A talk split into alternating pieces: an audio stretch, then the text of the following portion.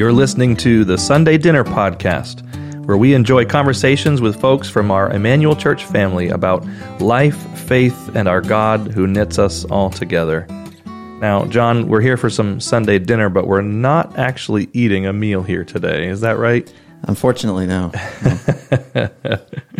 But, uh, you know, we do enjoy high quality content, and that is uh, one thing we can guarantee. Although there'll be no eating, uh, there'll be some good spiritual food, I think. Soul So- food. Absolutely. Definitely some soul food today. You know, thinking about food, um, you're a pastor's kid. We have that similar upbringing. Absolutely. So think back to some of those really amazing church potluck suppers. Okay. I'm sure you had some good ones. I know growing up as boys, man, the smells that would waft through the sanctuary when those were being ready. What were some of the favorite, your favorite of those uh, potluck meals? Well, first of all, I always tried to go through the line without my mom.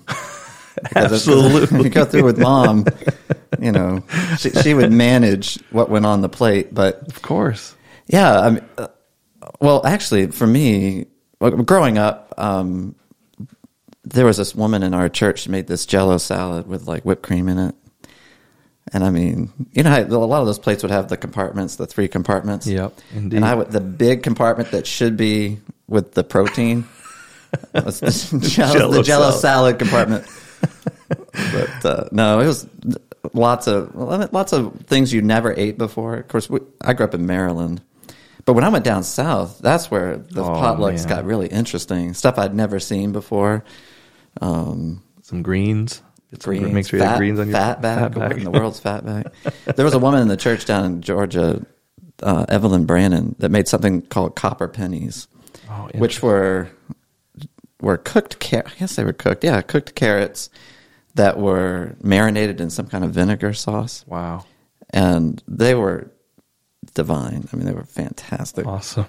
But I've, I've, I've, I've talked about it with Lisa, but um, I don't have a recipe, and she's gone now. So Hmm. anyway, how about you? What was it like for you? I think, well, we had some really good ones. I remember Meredith in the vestry.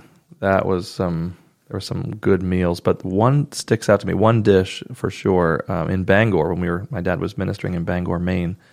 And Uncle Kenny's chili is by far one of our favorite dishes. Andy and I still recount about that A real uncle or just No, no, uncle? that's what we called him. Yeah, Uncle Kenny was not our real uncle. He was somebody's real uncle, but um, not ours. But we thought more highly of him, and I think called him Uncle Kenny more readily because his chili was amazing, and he he did not have uh, any special recipe. In fact, he kind of would say, "I just put it all together." Uh, it was the best chili I've ever eaten. So every time I make chili, I'm trying in my mind to recreate that flavor, and it never hits the same way. So was he, was his chili the kind of thing? If you didn't get through the line early, it was gone. There was always plenty, which Oh, is really? ironic. Yeah, but but everybody had it. It was always it was well known that you needed to get to Uncle Kenny's chili. But every time there was a meal, it was there. So it was that staple you could always depend upon because as many good things we can recount from uh, Sunday potlucks, there are also some pretty questionable things too. Certainly. So Uh, yeah. so I am curious because we have our guest here with us. Uh, our guest today is Marc Lacasse. Marc, we're glad to have you with us today. Thank you for having me, gentlemen. Marc, I. I, I do feel a little set up with you guys doing the opening talking about food. I know it's brutal. So you're probably uh, like us, no stranger to church potlucks. Do you have a, a dish that sticks out to you? Ooh, it's hard to say. We one of the fun things that we used to do here at Emmanuel Church is we'd have cook-offs on different things, Yeah. and uh, we we had uh, a soup contest and a chowder contest one year, which was wonderful. Nice. We en- enjoyed that. There were all kinds of interpretations and variations, and and uh, I s- still remember a couple of folks that uh, thought they had gold medal In the gold bag. medal in the bag. who were the who were the who were the judges back then? oh, the ju- well, what it was was um, you each person that went through took a, a quantity of whatever they looked enticing to them, and then they went back through and they had little tokens and so many ah. tokens. So if you thought this was the best, So it was democratic. Then. that's right. So you would put hmm. three tokens here, two tokens here, a token here, and hmm. the, he with the most tokens wins. Nice. Uh, and if you're married, you put all your tokens in your spouse's basket. Well, if Maybe, you- maybe. if you want to stay married, That's yeah, right. I guess. If you want to stay. Yeah. That's something oh, down south they would not have chowder. Oh no, So that's a, that's a very New England. You go as far as Maryland and clam chowder. That's you true. know that's Yeah. red and brothy. Manhattan. Yeah, man. So were you cooking? Were you cooking for that stuff? Absolutely. What was your thing? uh, I, I actually this one I, I did not get in the chowder um, competition. I get in the soup competition. What was it? With a loaded potato soup. Oh man, Did you win? Uh, as I recall, I had more tokens than the rest of the competitors. Hey, listen, let them have it. That's great. now this was was it all blind? You didn't know who made it, or you, there was some idea maybe. Uh, there was who- some idea. We we we served the Okay. you know, and as we do here at Emmanuel, we advertised and we promoted, and and we you know of course, it, we had fun with it. good. You, you have to have fun. I'd like I'd like to try that baked potato. It was very good. Was that an original recipe or? No, sir. It was it was uh, stolen, and uh, it, it just, I, you know, I may have doctored it up a little bit. Of course, yeah. so, did, how much of the cooking did you do, or, or how much do you do now at the house? Or growing up, did you did you make a lot of meals? Yeah, not growing up, I didn't. No, I mean I'm sorry about when your no, kids were growing up. When the kids were growing up, um, no, Kathy made more of the meals than I did. But the last twenty years since they've been gone from the house, I probably prepare ninety percent of the meals. What's your What's your favorite thing? Uh, steak, potato, and green vegetables. I'm a New England man. I, I, Well, gr- how about when the kids were home? Was there one meal that Dad made that they all looked forward to, or they wanted you to make, or Well, the way that my kids ate, um, it wasn't what they wanted as much as what the budget would allow. Of course. hamburger helper man? Yeah, it, you had to stretch. That's for sure. you had to make things go far. We were we were looking at six gallons of milk a week, and So, for those who don't know, how many kids? I have four sons. They're all grown now. They're uh, uh, 35, 37, 40, and 42. Wow, awesome. Yeah. And and I what's going I have uh, well come August I'll have 10 grandchildren. Wow, That's uh, awesome. Praise the Lord. right That's now, awesome. yeah, we're real excited about it. It'll be a lot of fun. So tell us a little bit. Um, you were you've been sharing with this this with me before, and um, your wife, for those listening, is Kathy. Tell us a little bit about how you and Kathy met. Kathy was a mail order bride. Oh, And- and- All right, so that begs a story, right? Yeah, well, she was actually delivered right to my door. Wow. And uh, I grew up on Whitehall Road in, here in Rochester. And uh, Kathy's mom and my mom were roommates in college, and best friends for years and years and years. And along with another lady, uh, Dot Sorensen, they they lived after they all graduated from Plymouth State College. They moved to Nashua and took their first teaching job and lived together. And then Dottie and Ruth went cross country. We used to tease them they went across country in a covered wagon because of how long ago it was, uh, which is absolutely not true. But anyway, my mom uh, met my dad and they got married and lived here in Rochester.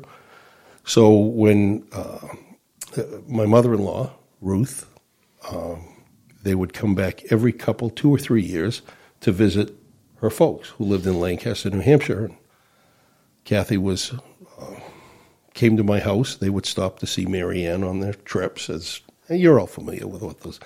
And she'd come in, and she was tall and skinny, and just I. You know, she didn't play football or baseball, so I, it, just, it wasn't. And then I left for a couple of years, and uh, at 19, when she was 17, she came back, and I asked if uh, if I had ever met her before because I didn't I didn't recognize her. Um, anyway, and she informed me that we had met. and, um, and anyway, we uh, started corresponding and and uh, writing letters in those days, and Really? I yeah, oh, absolutely. Do you have any of them? Oh, she has all of them, and I actually wrote her. Now, this is going to be a shock to probably both of you, but I wrote her poetry Wow. and uh, sent her poetry, and she has her poetry that I wrote her framed. La Casanova. Wow. La- yes. Marc La Casanova. anyway, long story short, I she came out uh, the next summer, and I went up to Lancaster and spent some time up there, and wound up uh, two days after Christmas becoming a resident of the fine state of California. You had good reason. Yes, yes. And she said that uh, I chased her and chased her and chased her until she caught me. So I- those are that's her Nice. quote. Did you did you date a lot? Um, Growing in high school and stuff. uh, yeah. yeah, yeah. I would say yes. I, we were busy, Yeah. and I enjoyed, you know, I enjoyed talking. I enjoyed people's company. We had a lot of fun. We did a lot of. So when you're writing her these letters, you're not you're a couple. No, So you're No, writing poetry to a girl that's not your girlfriend. yeah, because you're three thousand Well, miles I, apart. I was fond of her. Yeah, There it is. I, I know. I know. It's good to be fond. um, so so so long distance relationship, no commitment. no, but it was. It was. We both knew it was serious. Interesting. Um, and ironically, what we didn't know at the time was that, or what I knew on my end and she knew on her end, but we didn't know, is that my mother was telling me, don't you dare hurt that girl because her mother is one of my best friends and that's not going to be good. And Now- her mother's saying the same thing to her. Now, you're not a Christian then. No, I was I was raised Catholic. Raised I had a strong belief in God even from a very early age. But you're, I guess you're, um, when you really got to know the Lord or, or became on fire for Christ would have been when you were in California. Absolutely, yes. Yeah. South Union Free Will Baptist Church, one ten McKee Road, Bakersfield, California. Wow. Wow. So what was, what was unique about that? It was something that I had never really experienced before, and, and the term that I use is interactive. That church was interactive. Uh, The, the Catholic church that I'd been going to here was the norm, and, a, and a, by all definitions, a very good church. Um, but you went there, and I don't know. I wasn't a participant, I guess, in, or at least, and maybe that's on me. But I didn't feel like I was a participant.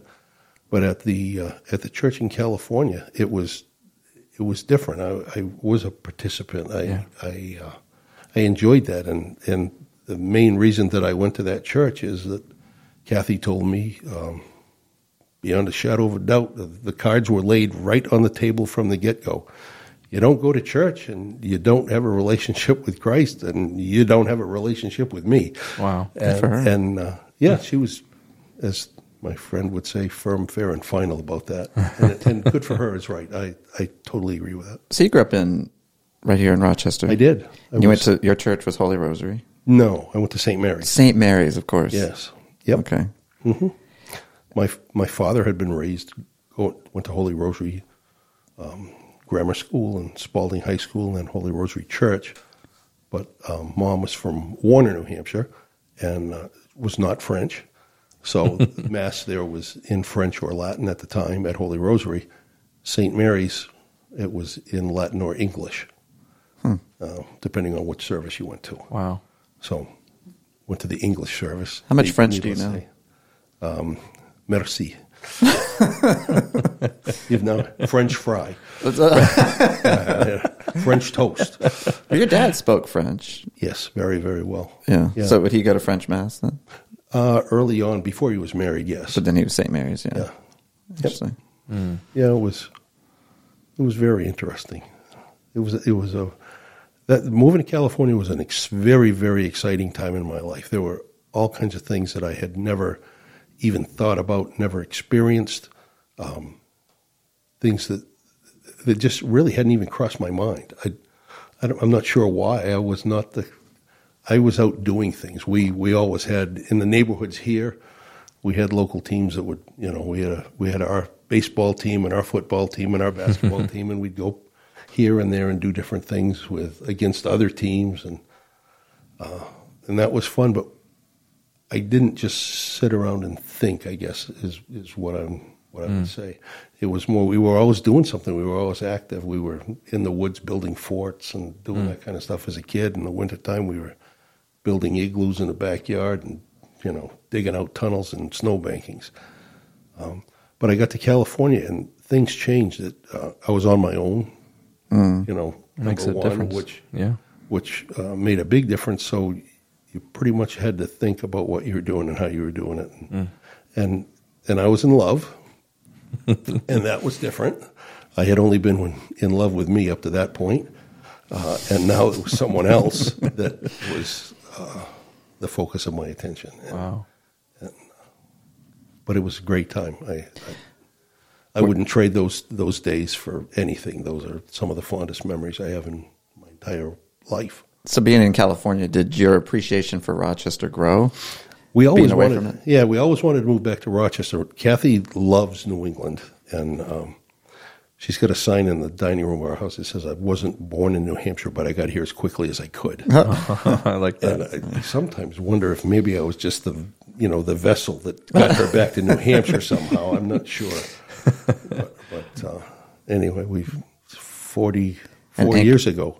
You're an anchor husband. Mm, I am, and a and a trophy wife with a, with a trophy wife. So it, it it's um, one of the things that you should know. We we got married September second, nineteen seventy eight, and uh, we had decided, and both of our families knew it, that we were going to immediately. Forty eight hours after we got married, we were on the road Wow. in a 1974 Dodge Charger pulling a small 4x6 U-Haul behind us. awesome. Yeah, it was quite a thing. And uh, we got into Yellowstone National Park. We, we were just kind of honeymoon, honeymooning across the United States. So technically, we are still on our honeymoon because we haven't moved back to California. So Amen. I like it. 44 years later, we're still honeymooning Good for you. anyway, on a Saturday night in Yellowstone, in a little small white cabin, the uh, Kathy, I didn't even know it, but she woke up in the middle of the night, got up with a piece of paper and a pencil, and she drew a picture of a church uh, with a, a pointed roof and a steeple and a cross on it, and four white pillars. And and when I woke up in the morning, she said to me, she said, held the picture up and she said, This is the church that God wants us to attend when we get to Rochester. So I'm immediately start thinking, where is that church? I lived in Rochester for 20 years and I was trying to figure out where that church was. I had no clue where that church was. Wow. And uh, we got here and drove in the parking lot. And in those days, the, this building that we're in now didn't exist. It was just the original building, the first, the, the church, if you will. Yeah. No family life center, and you know, none of that. And we drove in the parking lot, and there were those four white pillars. And she pulled the picture out of her pocket and held it up. And she said, "I, I think we're home." Wow. And that was 44 years ago. Uh, anyway, almost 45 now. So. That is awesome. Yeah, it was Wow. very. It, it, I love the fact that that gives us roots, and and the roots run very deep. But it also makes there. There are also you know uh, other sides to having deep roots. It makes it hard to to think about doing anything else. Mm, interesting. Yeah, So to back back to California for a little. Are you were you baptized out there? I was. Okay, awesome. Yes. Yeah. And that was at the Free Will Baptist Church. It was, yeah. It was at the Free Will Baptist Church. We got, I got baptized there, and I want to say mid July, something like that. So, Wow. yeah, it was, it was, it was, it was a good, um, a wonderful uh, church. There was so much different than churches here, or church that I had known up to that point. Um, church that I had known up to that point was very organized and very specific, if you will. Church there was laid back, and part of the reason because the weather was always great and the windows were always open, and it was a small building and a congregation. I mean, on a big day when we were overloaded, we had 70 people.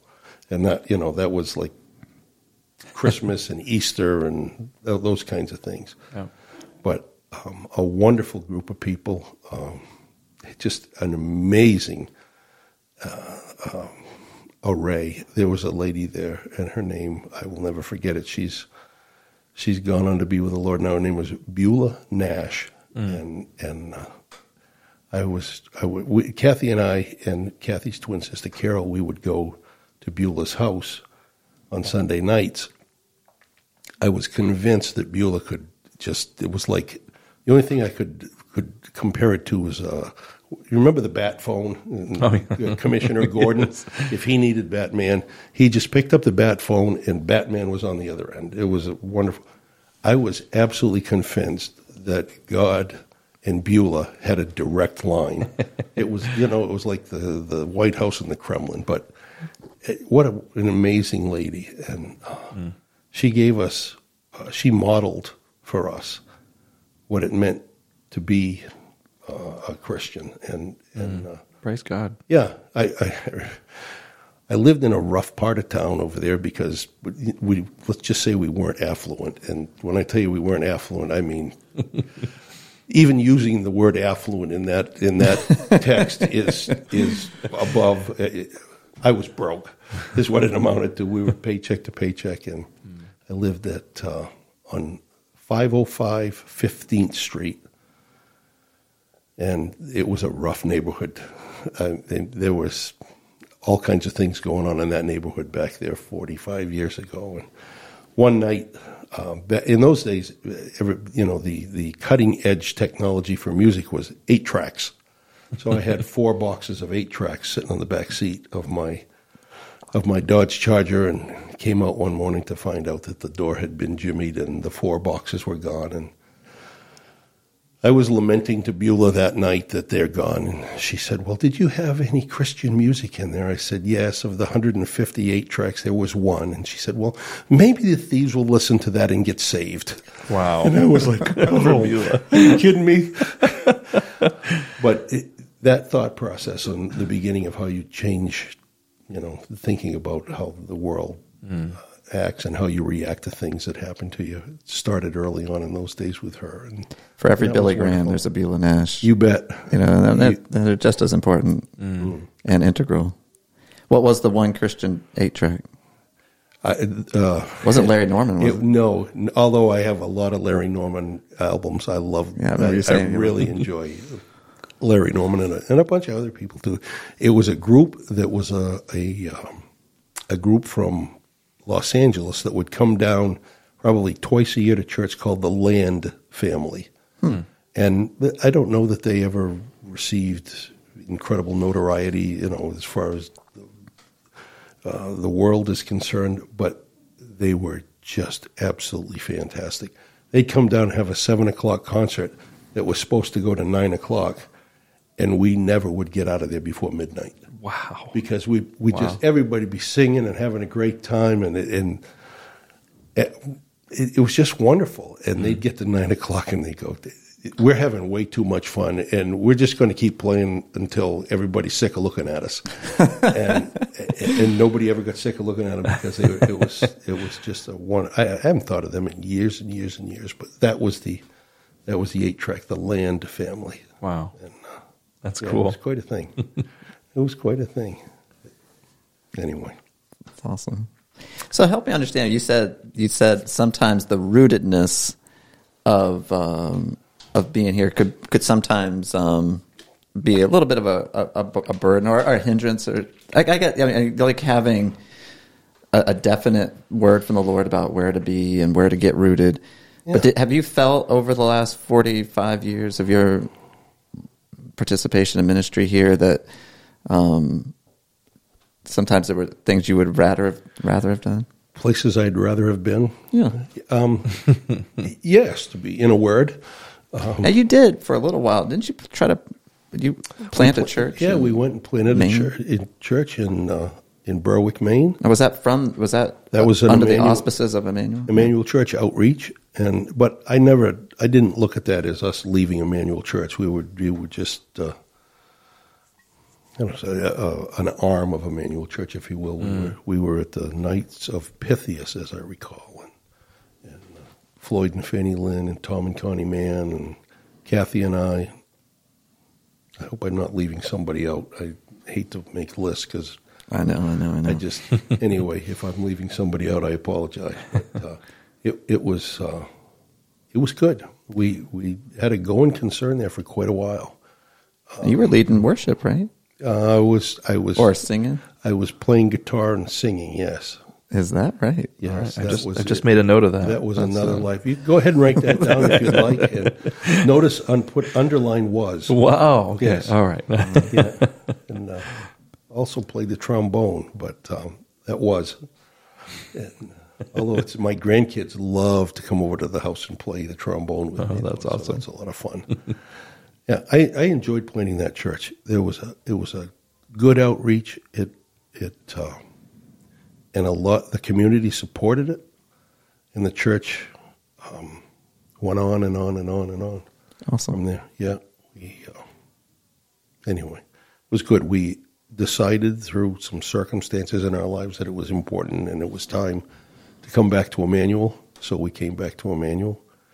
We also left to, at, at one point briefly with some other people from Emmanuel Church to, to follow where the Lord was leading us. And, uh, and we did that for a very, very short season, but wound up coming right back here. And So you've seen a lot of changes here.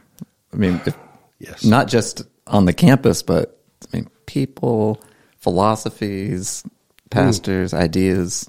It's interesting.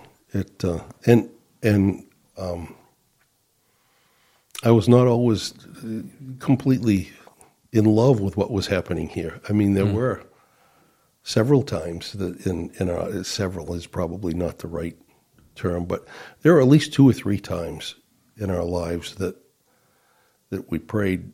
You know, Lord, what are we doing here? This just doesn't feel right. It doesn't seem right. It doesn't seem like home. Um, it, it's not necessarily, and and again, please don't hear that I'm talking all about feelings because it's it's for me it's not about feelings. It's about if this is where the Lord leads you to to worship, and then this is where I'm going to worship. And and conversely, if He says to me, you know, you're out of there. This is where I want you to go tomorrow. I, I'll be following where He wants me to go tomorrow. And, and I've said that to people who are um, over the years that have decided to leave the church and, and go somewhere else. And I said, you know, if God's leading you to someplace, I'll throw you the biggest party and we'll have a wonderful time. And I wish you the best of luck. And but if if that's not the case, then you, maybe reconsider a little bit. By the way, it blessed my heart. I think I showed it to you. I was digging around up in the balcony looking for something, and I found a, a trove of old pictures and a picture of you helping out with VBS, maybe, or Oh boy, or something. it's from. I mean, it's it's Long, an, long- let's just say it's an antique. long, time, long time ago. Yeah. But I thought, you know, God, you weren't always in leadership here. I mean, and how for I don't know. I, when we got here in '78, and I'd been saved probably four or five months, Right. And uh, all of a sudden, found myself leading the youth group. So somewhere around here, you'll find a sign that's about one inch or one foot tall and two feet long that says, "Give me some feedback." First mark one one, because I couldn't get the kids to talk. wow. And and uh, anyway, they're up there somewhere. Wow. And it's first mark with a C. one one. So you'll recognize them immediately. The There's- French the French way is the right way. Oui. Right. Yeah. That's awesome. Yeah. So, so not always. I mean, you you, you were you were involved because you, were happy to volunteer, and you've always been somebody that people, you know, want to have in, in the room. But you you've you haven't been an elder. I guess you've been an elder for what 10, 15 years. Something like that? Probably, yeah. I don't know exactly when, but um, Yeah. Yeah, we'd have to check the record on. Yeah. yeah, there we go. Be careful; they won't want to renew my contract. no, that's not true. But there was a there was a long period of time where you would have you would have considered yourself. Uh, you were very busy. You were building Yes. family, home, business. You were you know Absolutely, but we were real involved here too. Um, always, whether it was cooking or men's ministry, or uh, for a long time, I was um, chairman of Christian education. Yeah. And when we were running double Sunday schools, we we we had a a, as I recall, and I might be wrong on my times, but we had either a nine thirty or ten o'clock service, and then we had an eight thirty to nine thirty before the service, which was a full Sunday school, a full Sunday school with you know twelve or fourteen teachers, every grade, adult classes, the whole the whole bit, and then an exact same mirror image with the same participation. We had, as I recall at the time, 400 people attending, four 450 at that time, and and they were split into two groups, and we had a before and after, and different teachers in the first group and different teachers in the second group. It was hmm. it required a whole lot of action. And you were part of some championship softball teams here. Oh well, yeah. Did we win? I We, do- yeah, we did. We did the the Twin State Church Softball League, Maine and New Hampshire. Yes, What, now, what, what position did you play on that? uh, wherever they needed me, I, they hid me on first base most of the time. if you can hide someone of my my uh, physical prowess, yeah. we had a good time. It was so much fun. It was it was one of the it, we used that as a as an outreach to uh, people that you know friends, and, and now the vast majority of the people on the team were and and have been members for years and years and years, and, and it was fun. But there was always one or two guys that would join us for the summer, and the requirement was if if you're going to play softball, you come to church. That, and same deal with the with the uh, basketball league that we participated in, and we won that a few times too, That's as I recall, uh, and that was a lot I'm of not fun. shocked. And, and So was, were you? it was fun. Now you weren't. You guys wouldn't go out and recruit players, would you? Some blue chip uh, folks. Define recruit. Yeah. well, if the thing is, if you can only bring on one or two players, and the criteria is that they attend church, um, you probably should bring on players that can protect their own position. Is that a good way of me to say it? Because I've been, I mean, I've been to some, I've been a part of some we- church leagues where a guy backs up the church van one time, and you know they're on the team, stuff like Yeah. that. But you're so, the, so, no, the- no. This you had to come to church. That was so who who in the church today was a standout ball player that people might not expect to have been a standout ball player? uh, as far as I was concerned on the softball team. I, I would go with Jim Henderson. Really? Jim, Nice. Yes, Jim. Jim. He, he was. Boy, he was our leadoff batter. Jim Henderson, usher extraordinaire. Today, Yes, but- and I, and I will tell you that I think Jimmy hit probably seven fifty for a, for a career. Really? he was on base always, always, always, always. nice. And then depending on the team we played, because I I coached to to our opponent's ability, if you would, or if you will, and uh, and that was a lot of fun. But Jimmy would play center field or left field, depending on Now, where, would we you where would you hide the pastors on this? Uh, Oh, boy. on this team? For the most part, they'd probably be in right field. oh no, nobody, terrible. nobody went to right. That is terrible. And and, That's and to add insult to injury, or if if the left-handed hitter came up, we'd swap the left fielder and the right fielder. Oh brutal. I need your strengths on the I'm other just- side now. I'm just, uh, I'm kidding. God No, has we- called you to play right field. Yes. Yes. Okay. yes, only for six of the eight batters or Yeah, nine okay. batters. But that was a I lot see. of fun. We traveled a lot. We played, you know, we played in Southborough. We played in Acton, Maine. We played a couple of teams here in Rochester. With a team in Barrington. There were uh, there was a couple of Portsmouth teams, and it was a lot of fun. We had a Trash talking. Or? No. It was it was It was very Christian. yeah yeah. It was no. I define Christian. I mean, you know. Was it a church league officially, or was oh, it? absolutely. Okay. okay. Yeah. No, you had to be sponsored by a church, and, and we always thought that a couple of those teams weren't. I, I always wanted to go to one of those in particular, and it will remain nameless. Uh, on Sunday morning and see if I recognized anyone in the congregation. but, uh, but we did have a good time, and, and I think that for the most part we were a good witness, and Praise the Lord. we were competitive, and and uh, and I know that that it really knit us together as a group of men. That was a time when we were looking for ways to knit uh, people together. Um, the the and again to get back to, to California, the the the um, the the feeling, and I, and I don't want to lead you on to think that it's all about emotion, because you know that I don't believe that. But the interactive part of church in California was was something that I had not really experienced before, and and and to me that was something that was very very important, something that was the difference between what I had known and what I now knew. And I thought that as people came to church, if they could fit in, if they could find a, a, a connection, whether that connection was, you know, the Sunday morning by what's being preached, or whether it was the music, or whether it was uh, a study or a, you know, a coffee clutch, or uh, somehow if they got plugged in, the chances of them being able to grow and mature and be stronger um, improved dramatically. So So did you? So you, you know, your spiritual formation, or when you really started to to grow, was in a, a smaller church. it And when you was. and you came here, that church probably would have been hundred. Uh, Rod, I mean, Emmanuel back Yeah. then would probably been hundred. So, so not that obviously it's it's not, it's not about one being better than the other, but you've you've had this church has been all over the place as far as size goes.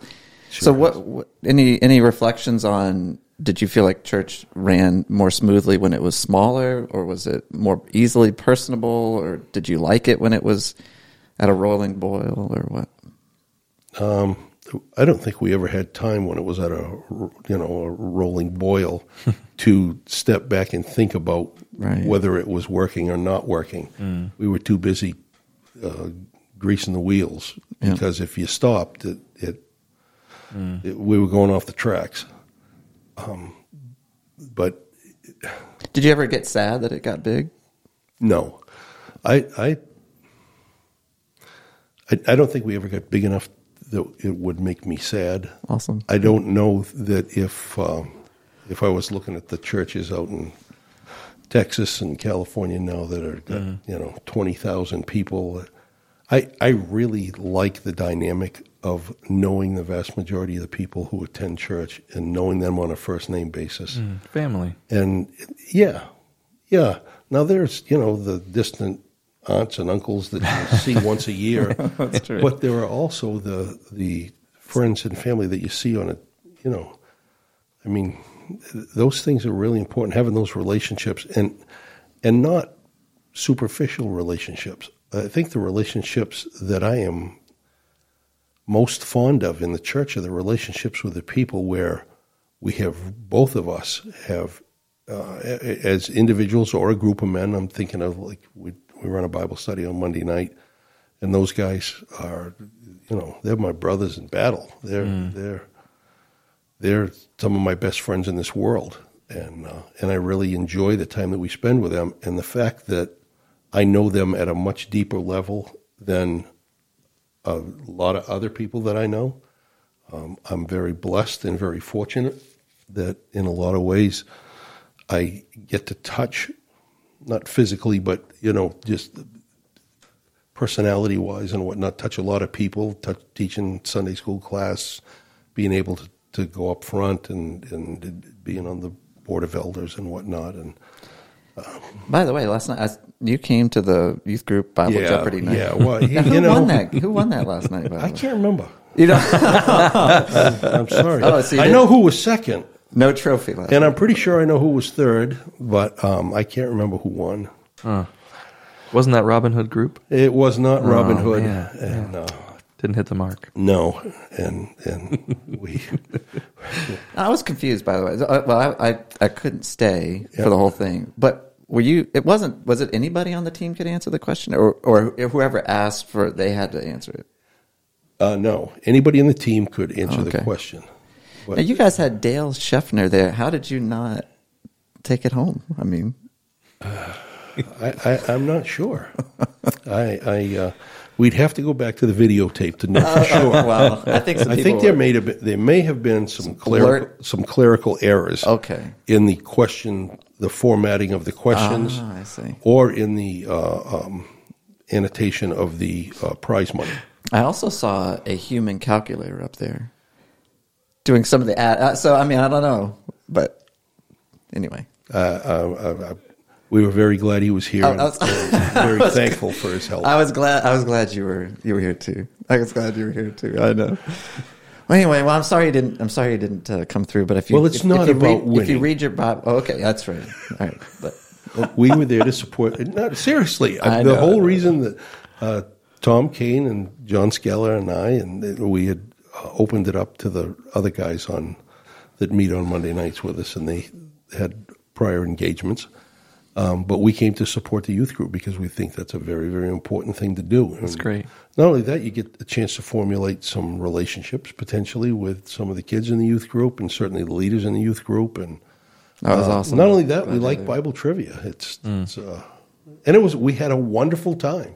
And Brad's uh, plaid sport coat was just uh, Yeah, yeah, it was something from the '70s. Yeah, a long time ago. or earlier. Or Might have been the fifties, or maybe he's ahead. Maybe he's ahead. I don't know. But that was that was something else. Yeah. So I'm curious, Marc. You, Yeah. you had uh, you had Beulah Nash out in California. Yeah, So who who did God give you when you came to New Hampshire as the Beulah Nash? it, it, Did you have one? Did you have someone that Oh was yeah. okay? It, it um, he, he has always seemed to leave or put someone. Let's just say I never had to go searching for them. We found Beulah because Kathy and Carol had the relationship with Beulah long before I ever got there. And little did I know she was coaching them on you know on how to um, let's guide or direct me once I got there. Which thank you know in retrospect, thank God for that. But out here, uh, I worked at at uh, Sammy McDuffie's in Rochester here, the furniture store on Hampton Street. My dad owned it. I owned it after him, and um, I'm walking down the street one day, and I get all the way up to where the candy store used to be, and lo and behold, there's the Eastern Region Association. Their offices are right there, and inside is Dick Dubois and Clint Tabor. So I go and say hi, and that started a friendship, uh, long, long that lasted for years and years and years and years. And Dick um, grew up in the Catholic Church, and uh, you know, saved, went to went to Bible college, and wound up uh, ministering here. And so there was that uh, uh, affiliation there. And Clint uh, Clint Tabor loved to play golf, and I loved to play golf. So he and I, he and I, and his son-in-law uh, went to the Cape one year to play golf for four days, and it, it was a torrential downpour for four days. Oh, brutal. And we got 18 holes in all four days. it was wonderful. I'm not surprised. I'm no, not. not at all. We had a great time. It's just, it doesn't matter.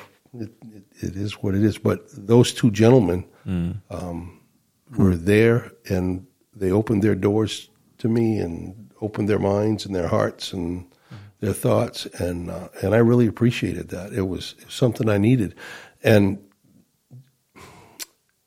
it, uh, I'd like to tell you that from California right through today, that it's been a gradual ascent of in my life of of uh, getting better and better and better, and that's just not the truth. that is just completely inaccurate. It, it it ebbed and flowed up and down and up and down, and uh, there were a lot of things. I I was uh, stubborn and and um, pig headed, and it's probably the best two terms that describe me. And and God said, "You um, you need to listen to what I have to say, and you will listen to what I'm going to have to say." and and uh, finally, I went, "Okay, time out. Enough. You win. Uh, I am listening to what you have to say." And and uh, and that was probably, I want to say, thirty years ago now in my life, and and it it changed changed my life completely. And I just said, Lord, okay, you win. Whatever it is you got, I'm all in. Let's Wow, that's awesome. Yeah. So And then you started. I haven't regretted, and and since then it has been that gradual ascent that that I thought was the right way to mature as a Christian. Mm. Not that I've achieved, because I'm I'm not saying that at all. But what I am saying is that the desire to achieve and is is still as strong as it was 30 years ago. Mm, praise God. So, yeah. And that's made it possible, really, for you to be a Beulah Nash to other people. And you, there are a lot of people in here that would look to you that way. And has that been fun for you, being on the, being a, a minister here, really? Well, uh, I, I thank you for the kind words. Those are, one, I, I'm not sure they're appropriate, but um, I like to invest in people. I I like to invest in in kids because there are a lot of them out there, and I've had opportunity over my lifetime to invest in kids that were that needed help. That uh, a couple of them came and lived with me for a while, and and and to see them doing things today that weren't even remotely on their radar all those years ago and achieving at at such incredible levels. Um, I, I- it just I'm really pleased with that. It makes me really happy. Now, you said you, you would go to Beulah's home. Oh, absolutely. And I, I've noticed since I've been here, you you open your home. You like to have people come to your house. Always. You have the, this men's this men's group meets at your home. Yep. So tell me a little bit about. We have a pool ministry too. Yeah, is your pool open by? Yeah, uh, well, not immediately, but in the next two weeks it will be. Okay. Oh, yeah, nice. and and that pool ministry is kind of nice because we got a group of people that love to come over and go swimming in the pool, and my pool is open, and uh, I've always, you know, said that God made that. He put the the resources there and put the pool there, and it's supposed to be used. That's what it's for. Yeah. So you, I mean, because to me, uh, you know, and maybe in California and in other parts of the country, having people over your home that's a little more normal. Absolutely. But it seems here there's, um, and maybe it's just in the last few years, but it seems like people's homes are. uh, That's a big deal to be invited to somebody's house and to go over a lot. Yeah, I, I learned that from my actually from my in-laws, my, Pat and Ruth Williams, Kathy's parents, and my father-in-law's uh, one of my best friends in this world, and he's we lost him a couple of years ago now. Um, he was a mentor in so so many different ways, and he uh, he was just an incredible human being. I love him. I miss him. Robert says to me every single day. Well, both my dad and and my father-in-law passed on now, and Robert says to me every day, uh, and he has this little. If you know Robert, he he says to me, "I miss Grandpa's," mm. and I have to say, I have to come back to him and say, "Yes, I miss him too, but we're going to see him in heaven again one day, aren't we?" and once I say that, and it has to be said in those exact words and that phraseology, if you will, then he's okay and he moves on. And mm. two hours later, he comes back and says the exact same thing, and I say it the same way, and he's content and happy. And but uh, anyway, to finish that thought that you asked me about, um, Pat and Ruth's home was open. It was open all the time, and you know we we just would would uh, have parties and, and have people over, and Pat and Ruth too, for that matter. They they loved people and they enjoyed people, and we would we went out all the time, and Pat and I played golf together, and uh, he's my golfing buddy, and it uh, I miss him immensely. Yeah. I just uh, I'm looking forward to playing golf with him again someday, hopefully. Amen. Praise the Lord. Anyway, but yeah, Monday nights we have our Bible study. I thought it was really sweet, by the way. So your son Robert Yes, uh, was born with Down syndrome. yes, And how old is he now? thirty-seven. He got baptized last. He well, did. a couple Sundays ago now. Yes, And that was, that was interesting at the very end. You know, we we had talked a little bit. Are you going to say anything? And he said he might or he would. And after he he'd already gotten none of that was coached. dunked, I know. So he, he I, hmm. I, I we were giving it back to Pastor to, to take it away, but and I it seemed like he wanted to say something, so I gave it to him. And that was sweet. He talked about his grandpa Pat, and Yeah. how he wanted to, he would I see him again in heaven. You know, And before you, he, you said, you know, Robert, is there anything you'd like to say? And he took the microphone away from you, and I went, "Oh, church, fasten your seatbelts because I, I, I have no control over this, and we don't know where we're going." But he just said, "I want to thank my church family. I love you mm. all, and I want to mm. thank God and the Holy Spirit." And I'm, that really blessed me. I thought that was very appropriate. He did perfect. really, really well. I was, so proud of him. That was a sweet, uh, sweet moment. Yeah. A couple of his brothers was there. Um, one brother they couldn't. They were they'd been away on vacation and were in the process of driving home. But they watched since watched the video with us. And mm. it, uh, Yeah, Greg sent me a, a video. It was nice because Yeah. Lisa couldn't be there, so she was Yeah. glad she got to see it. Yeah, Yeah, it was a when I. Oh, we would Kathy and I were laying in bed one night, and I said to her, "I said, you know, uh, I don't remember Robert's baptism. When was that?" She said, "You don't remember it because he hasn't been baptized." And I went, "Really?" So I, mm. I, I called Art Stone because I thought Art, you know, would remember when because I thought she was wrong. To be honest with you, I just I should I, I actually. Kathy, I apologize. I shouldn't have questioned you. I know It's on the record now. Your memory is way better than mine. Um, but anyway, I called Art and he didn't remember it, and so I I called Deb here in the church office, and she said, "We have records of Chris and Greg and Pat, but we don't have any of Robert." And I said, "Kathy said it's because at the time we didn't think that he understood what uh, what was happening." And I said, "Well, he understands now, so let's get this accomplished." And so I called you, Pastor great. John, and we got it done. So awesome. Yeah, and it, it a was a blessing. Yeah. It was a blessing. It, uh, Yeah. I enjoyed it immensely. his involvement i love i mean we were practicing uh, this this has happened on several occasions but we we run through some of the songs on sunday mornings and boy when you know some people come in the room and you know you can gauge their reactions to certain things but when robbie comes into the room on sunday morning and we're going through those songs man his hands go right up he stops right where he is right in his tracks and he just worships the lord and he's been able to be a part with you uh, Yeah. those worship teams and what an example what an awesome testimony It, it um, he's all in. I love that. There's no doubt. Yeah, he's a, So, he's a good boy. what um, you know, I, I've heard it said that you know families that have uh, children with Down syndrome or or other things that might be extra challenging that that you learn quite a lot. And I know that you and Kathy have spoken on different occasions about you know this and uh, what are some things that the Lord has has taught you and as you've walked through uh, that journey. How much time do we have? Right. Yeah, I, that wasn't exactly where I thought you were going with that question. um, and it, uh, where I thought you were going with that question is people have said to me early on, right after Robert was born, they said, "Oh, you and Kathy must be very special people, or God." And I just I got to the point where I said to Kathy, "I "Go the next one that says I'm special."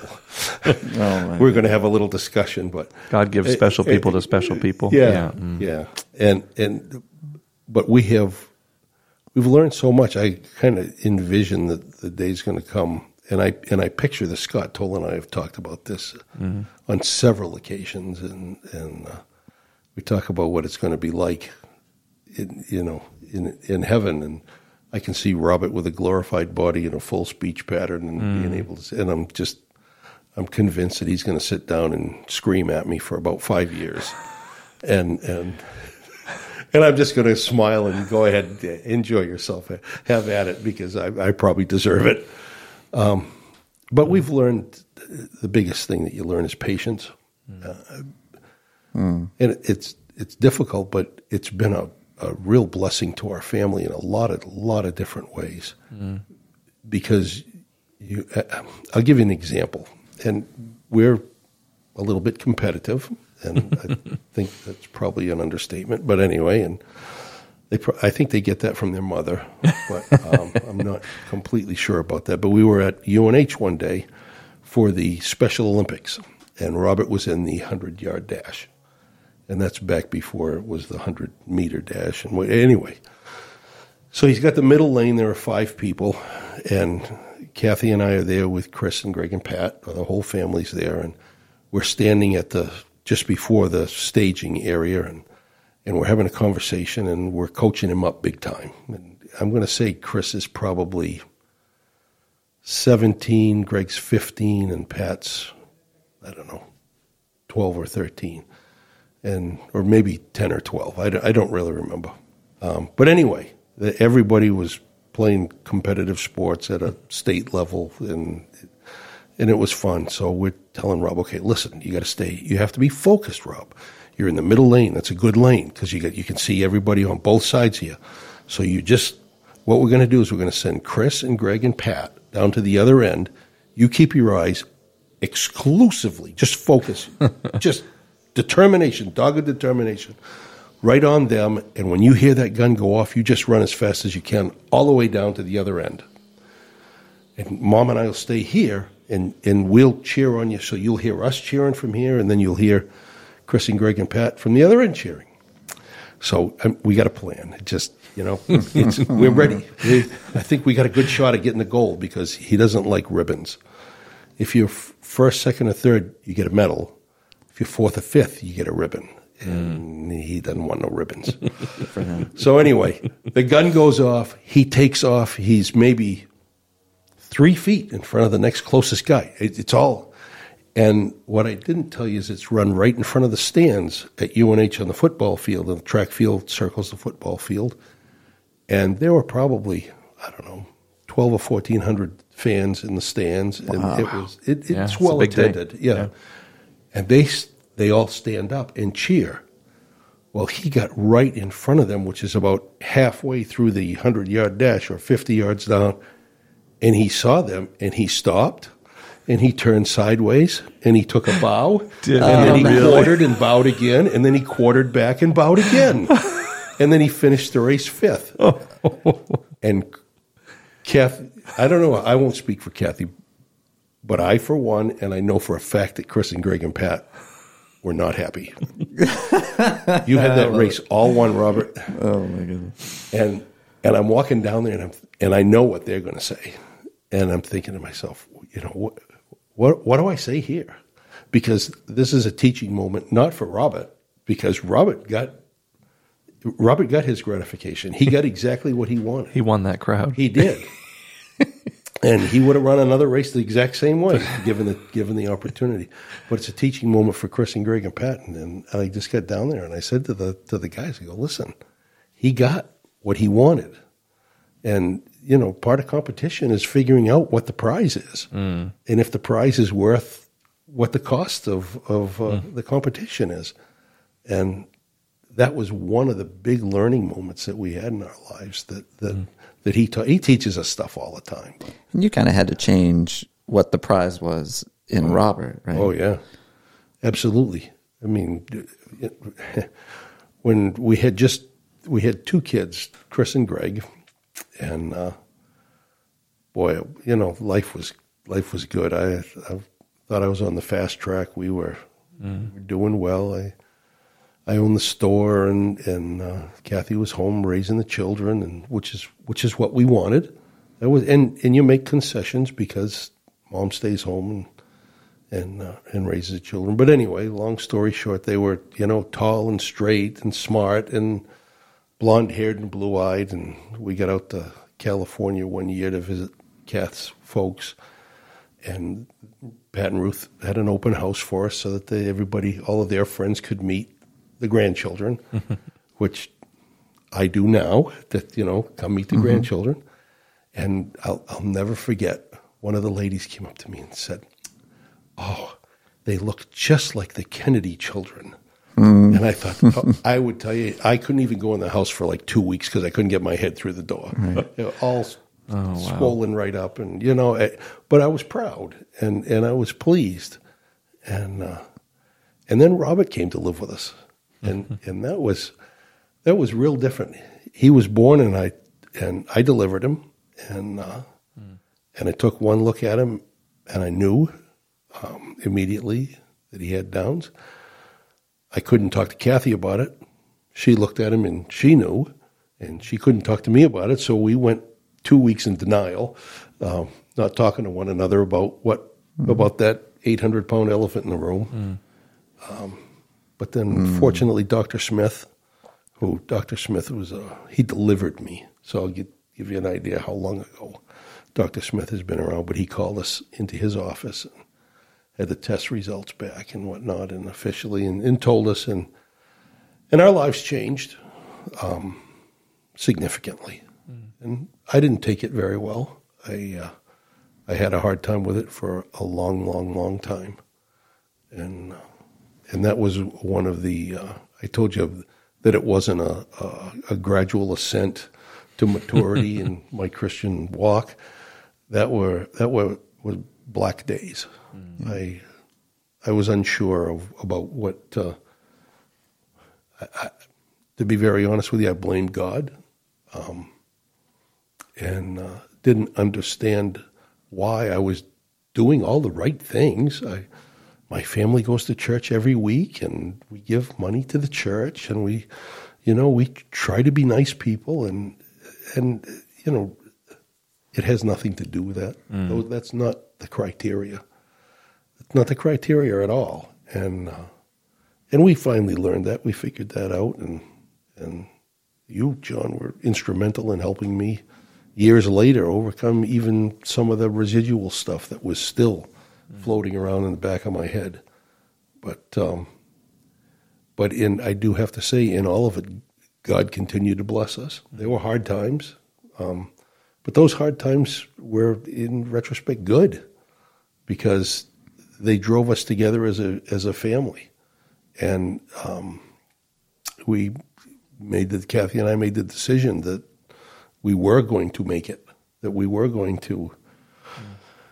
And uh, I remember we were on the back patio at Grandpa Pat's house in Southern California, and my mom and dad were there at the time, and I, I don't even remember why, but and Kathy and I knew that she was pregnant with Patrick, and Kathy announced it to everyone on the on the uh, patio that we were going to have another child, and I was mm. bound and determined to have a girl. I'm, I've kind of given up on that now. It, uh, oh yeah, yeah. But fortunately, I have uh, currently six, and what is potentially number seven. We don't. I'm not sure mm. yet. Mm. Um, girls, granddaughters, and they and the grandsons are the love of my life. Mm. Uh, grandchildren are uh, God's reward for growing old or older. I don't. I, I, won't put on growing old, but no older. Girls give a lot of sugar, don't they? Oh, they're sweethearts. Mm. They're, well, they're, different than boys. Oh yeah. And, uh, well, I don't know if you follow the news or not, but the Kennedys didn't turn out that great. So I, I do. It was more be better the, to be a Lacasse. It was more the uh, the image, I guess. I know. I know. I loved the I love the fact that it, the the image was yeah was desirable. I guess mm. is the word. But you, you, but your whole family changed what is prized and what is oh, absolutely, and what's valuable. And yeah, not that that's why God did it, because I agree. I think God hates that the, that as much as you would hate it, and uh, He's going to make it right one day. It's not mm. as though in heaven, you know, He's as He should be with Downs. It's not the yeah. case. Uh, no. no, so He's going to fix it. Yep. Um, yeah. He's going to fix it the words you said to me that day were God was just as sad that Robert had Down syndrome as I was. Mm. And uh, those words, uh, for the most part, changed my life. They changed my thought process. And uh, one of the things, I have a journal, and I write in my mm. journal things that are important to me and things that I think are important to the way people live their lives. And it's one of those things that someday will be given to my children. Mm. And um, there are letters to the kids in there. There are letters to my wife in there. There are there, there are thoughts that are very very important to me. And um, one of the things in there says, uh, uh, I'm trying, I don't want to misquote it, but anyway, just a moment, and it um, it says this. It says if, if you want to change the way you live, you must first change the way you think. Mm. And I thought, I have always thought that that's very appropriate. Amen. Because you, for the most part, you are as you think. And you know, you've said a few times in this interview that you you don't want to be driven by feelings. And but I think your feelings are subservient to your thoughts. I mean, you you are somebody. Well, most of them. but you have, you're a person of conviction, and I think what you're you've allowed what you know and what you, you understand to be true to drive ultimately your feelings about things. And, they have to. I don't. I when I was a kid, um, I, I, look back now and I think I never thought about anything. I, I and and that in a lot of ways was a gift. Our uh, my parents are my you know our parents. I, I have a sister and a younger brother. Uh, I'm the oldest. And Gene's in the middle, and Steve's the youngest. They um, they protected us in so many ways, and and ironically, it was in a time where we didn't need a lot of protection. I mean, the mm. world was a was a much different place in the late '50s and early '60s than it is today. Mm. Today, kids need, I think, a whole lot more protection. But uh, maybe one of the things that, that how that kind of manifested itself is that I didn't think about anything. I didn't have to. I knew that when I got home, um, dinner was on the table. I knew I had a bed to sleep in. I knew my parents loved me, and and I was very very blessed in all of those things. And um, but it it translated for me into that I didn't have to think about anything. It was mm all done for me. And then all of a sudden, the days started to come where I had to start thinking about those things. So mm. that they they really needed to put themselves into into a chronological order, and, and hence the journal and the all the other things that I read and write. Mm. I love that, and that was a gift you told me earlier from your mother. My right? mother gave me that journal. My mother loves to make lists, and I tease her about the lists all the time. And and and uh, now I make lists because I just can't remember. I can't remember all. Today's list has all my podcast at be here at nine thirty.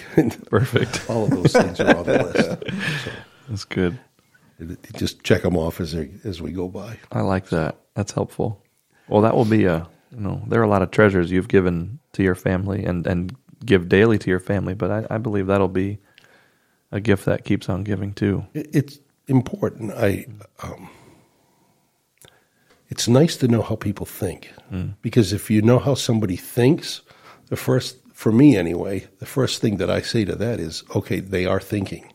They are interested in mm. what is happening in their world. They, and why are they thinking and what are they thinking and do they want to have an impact on their world and if they want to have an impact how are they going to impact their world mm. and all of those things it, uh, god has blessed me in so many ways i had no no concept as a child that, that this is what uh, my life was going to be like and i'm just i i tell kathy and she kind of looks at me go, okay, yeah, right, whatever. he said, I wake up every morning excited to hear what I'm going to say next.